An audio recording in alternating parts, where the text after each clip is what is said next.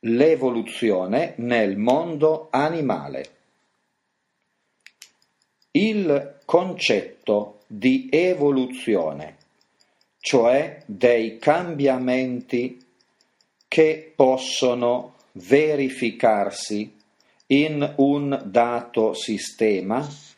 con il passare del tempo è ormai entrato stabilmente nella nostra cultura. È una nozione che tutti conoscono. Tutti sappiamo che viviamo in un mondo che cambia, che si evolve più o meno rapidamente e non già in un sistema fisso e immutabile come un tempo si riteneva. Possiamo trovare variazioni a questo concetto di evoluzione più o meno regolari a tutti i livelli, sia nel mondo fisico sia in quello biologico, sia anche nella società umana ma quando si parla di evoluzione senza aggettivi qualificativi, si intende comunemente l'evoluzione biologica. La teoria della evoluzione ammette che le specie animali e di piante che oggi popolano la Terra non siano le stesse che erano in vita nelle epoche geologiche passate, ma siano derivate da quelle per un processo di lente variazioni attraverso numerosissime generazioni,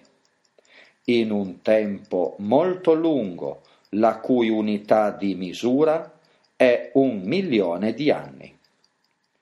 Così, ad esempio, si è potuta ricostruire, attraverso lo studio dei fossili, la evoluzione del cavallo attuale, il quale deriva da un mammifero non più grande di un coniglio, vissuto circa 60 milioni di anni fa. Per spiegare come avviene l'evoluzione per selezione naturale, prendiamo un esempio. Supponiamo che una lepre viva e prosperi in una pianura e si riproduca tanto abbondantemente che le lepri più giovani, per trovare cibo, debbano andare gradualmente espandendosi su nuovi terreni. Supponiamo che a un dato momento le lepri raggiungano il piede di una catena di monti che circondi la pianura di origine e, sempre sospinte dal loro aumento di numero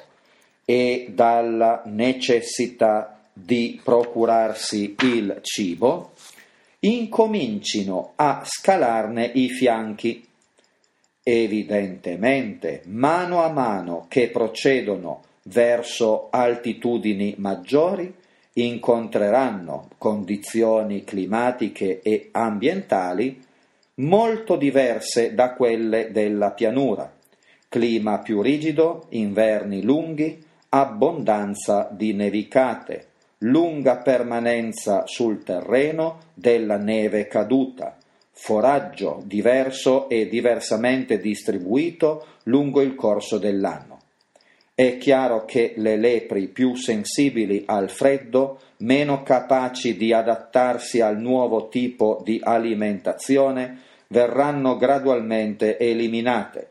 mentre le lepri che avranno caratteri tali da renderle più idonee alle mutate condizioni saranno automaticamente favorite e daranno origine ad altre lepri sempre più provviste di quei caratteri necessari al nuovo ambiente montano. I quali caratteri saranno di resistenza alla bassa temperatura, attitudine a nutrirsi abbondantemente durante la primavera e l'estate e a digiunare d'inverno,